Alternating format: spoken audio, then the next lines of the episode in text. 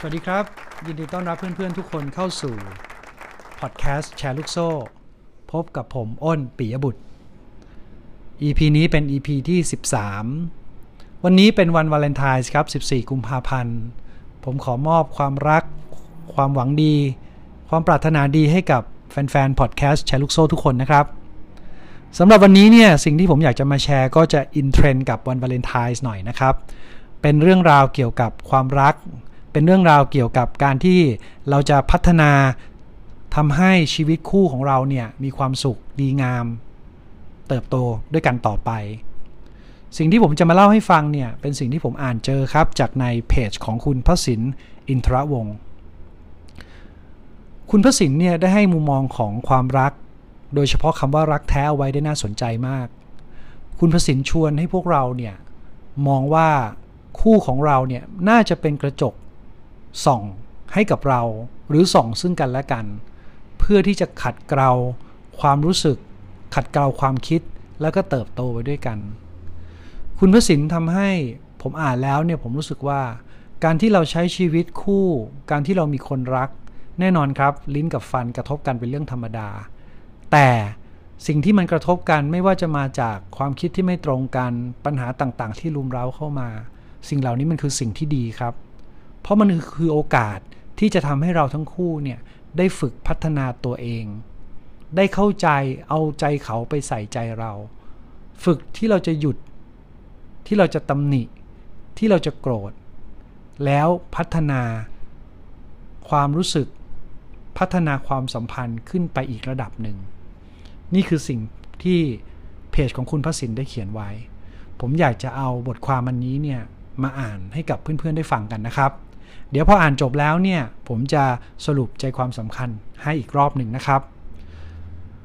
คุณพระสินได้กล่าวไว้ครับว่า ความรักไม่ควรมีข้อตกลง แต่ถ้ามันจะต้องมีข้อตกลงอย่างใดอย่างหนึ่งแล้วล่ะก็ ข้าพเจ้าอยากจะสนับสนุนให้คู่รักทุกคู่มี ข้อตกลงที่ว่านั้นก็คือ เราจะใช้กันละกันเพื่อเป็นกระจกสะท้อนให้เห็นสิ่งต่างๆ ในตนเอง แล้วเราจะใช้กันและกันเพื่อฝึกปรือ ความเสียสละ ความอดทน และการให้อภัย นี่คือความรักที่แตกต่าง คือหนทางเดียวที่จะทำให้ความรักของเราต่างไปจากความรักของคู่อื่นๆ ข้าพเจ้าไม่ได้บอกว่า ความแตกต่างที่ว่านั้นเป็นเรื่องที่ดี แต่กำลังจะสื่อสารว่า ถ้าท่านทำเหมือนคู่รักคนอื่นๆ ท่านก็จะหาความสุขไม่ได้จากชีวิตคู่ของท่าน คู่รักทั่ว ๆ ไปมักจะใช้ความสัมพันธ์เพื่อสร้างความสุข เขาต้องการความสุขจากการมีชีวิตคู่จนมากเกินไป แต่ท่านยอม ยอมทิ้งความคิดนั้น แล้วใช้ความสัมพันธ์ของท่าน เพื่อหล่อหลอมจิตวิญญาณของท่านขึ้นมาใหม่ ท่านและคู่รักของท่านก็จะพบกับความรักที่หาได้ยาก เคยไหมครับ เวลาที่ท่านคิดไม่ตรงกัน จงอย่าคิดถึงตนเอง แต่จงคิดถึงอีกฝ่ายหนึ่ง ทั้งสองคนจงทำอย่างนั้นพร้อมๆกัน คิดถึงอีกฝ่ายพร้อมๆกัน การฝึกทำเช่นนี้ ปัญหานั้นก็จะหมดไป เมื่อท่านคิดจะโต้เถียง ท่านก็จงเงียบ นิ่งทำใจให้เย็น จงทำแบบนี้พร้อมๆกัน ไม่มีช่วงเวลาใดจะขัดเกลาจิตใจของตนได้ดีไปกว่า ช่วงเวลาที่เกิดความโกรธ จงตกลงกันครับว่า ยามโกรธเนี่ยคือเวลาฝึกฝนตนเอง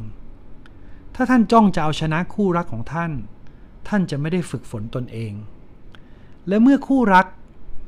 ทำผิดต่อท่าน นั่นจะเป็นช่วงเวลาที่ดี ที่จะใช้ในการฝึกฝนตนเอง ช่วงเวลาที่ท่านมีปัญหา จนอย่าสนใจคนรักของท่าน ว่าเขาเป็นคนนำปัญหานั้นน่ะมาให้ท่านหรือเปล่า ถึงเขาจะนำปัญหานั้นมาให้ท่านก็ไม่สำคัญ เพราะอะไรครับ เพราะปัญหาคือสิ่งที่ดีงาม เมื่อคู่รักของท่านนำปัญหามาให้ มันคือของขวัญที่มีค่า จงใช้มันในการฝึกฝนตัวเองครับ เมื่อเขาดูด่าว่ากล่าวท่านให้เสียใจ ก็จงอย่าได้ขุนเคือง อย่าได้เสียใจ อย่าได้ถือโทษ อย่าได้ไปโกรธคนรักของท่านเลย แต่จงใช้มันนั่นแหละ ฝึกฝนตนเอง ไม่มีทางเลือกอื่นแล้วครับ นอกจากจะฝึกฝนตนเอง จงตกลงกับคนรักของท่านให้ดี ไม่ว่าจะเกิดอะไรขึ้นในความสัมพันธ์ของท่านทั้งสอง ถ้าทั้งสองจะใช้มันเพื่อฝึกฝนตนเอง ถ้าข้อตกลงนี้สำเร็จท่านจะกลายเป็นคู่รักนักปราชญ์พ้นไปจากความรักโง่งมแบบหนุ่มสาวทั่วไป นี่คือบทความที่เขียนโดยเพจของคุณพระสินนะครับ จริง ๆ แล้วเนี่ยหลังจากที่ผมอ่านแล้ว ผมก็กลับมานั่งทบทวนคิดดูนะครับ จริง ๆ แล้วความรักที่ที่เรากำลังมองเนี่ยมันอาจจะไม่ใช่แค่ความรักระหว่างเรา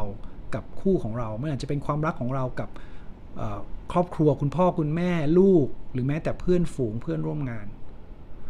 ผมเชื่อว่าเหตุการณ์ที่คุณพระสินยกขึ้นมาในบทความนี้เนี่ยเราคงจะเคยประสบกันบ้างถูกไหมฮะการมองต่างมุมการที่คนนึงเอาปัญหามาให้เรา ถ้าเรารู้สึกว่าสิ่งเหล่านั้นมันเป็นปัญหา มันเป็นสิ่งที่เราต้องเอาชนะแล้วเราก็ เราก็จะเกิดการโต้เถียงการโต้แย้งกัน แล้วสุดท้ายก็จะไม่มีใครชนะครับ เพราะเมื่อความโกรธมันเกิดขึ้น ความล้มเหลวมันก็จะตามมา ก็หวังว่าบทความวันนี้นะครับ สิ่งที่ผมมาแชร์ คงจะมีประโยชน์ไม่มากก็น้อย ฝากไว้อย่างหนึ่งครับ การที่เราใช้ชีวิตคู่ แล้วเราสามารถพัฒนาไปด้วยกัน เป็นกระจกส่องซึ่งกันและกัน จะทำให้เราสามารถพัฒนาตัวเองก้าวเดินต่อไป และสามารถมีความสุขกับคู่ของเราได้ ผมอยากจะให้ทุกคนมีความสุขในวันวาเลนไทน์นะครับ พบกันใหม่นะครับใน EP หน้าสำหรับวันนี้เวลาหมดแล้วครับ